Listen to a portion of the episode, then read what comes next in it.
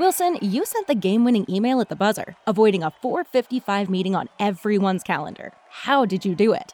I got a huge assist from Grammarly, an AI writing partner that helped me make my point. And it works everywhere I write.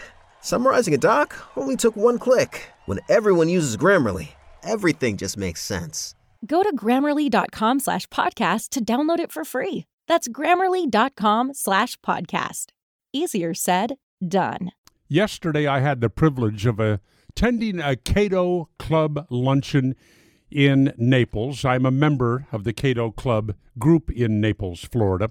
We had a couple of speakers, one on the American economy, our unfunded liabilities, $121 trillion, by the way, and the other one on educational progress. The message was we are headed toward a disaster in this country, especially an economic disaster.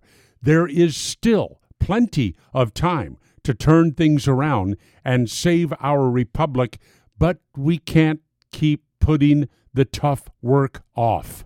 Particularly interested in the education lecture because we do have in this country a socialist education system owned and operated entirely by government. And we were each provided with a chart that showed reading, math, and science scores on a graph compared with the money we spend on government education, now at about $13,000 per student per year.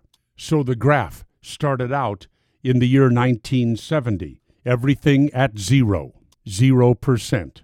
How much has the spending gone up since then? Almost 200% since 1970. But what about the reading scores, the math scores, the science scores? No improvement at all. None. Still down there at the bottom.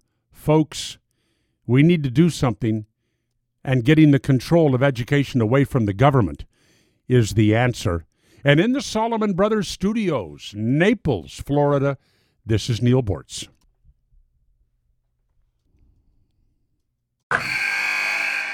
Wilson, you sent the game winning email at the buzzer, avoiding a 455 meeting on everyone's calendar. How did you do it? I got a huge assist from Grammarly, an AI writing partner that helped me make my point. And it works everywhere I write.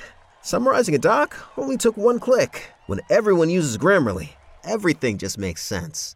Go to grammarly.com slash podcast to download it for free. That's grammarly.com slash podcast. Easier said, done.